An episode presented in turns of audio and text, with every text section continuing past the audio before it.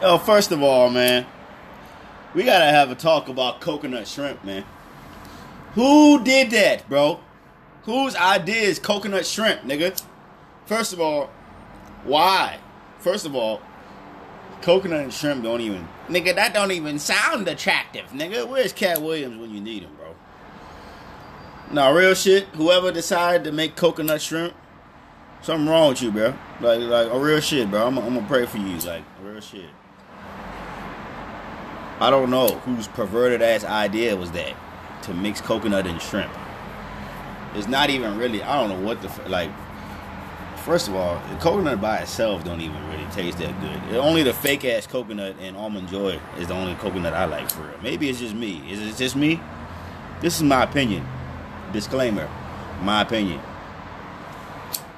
But come on, son, coconut shrimp. Like, come on, man. You couldn't find nothing else to mix together.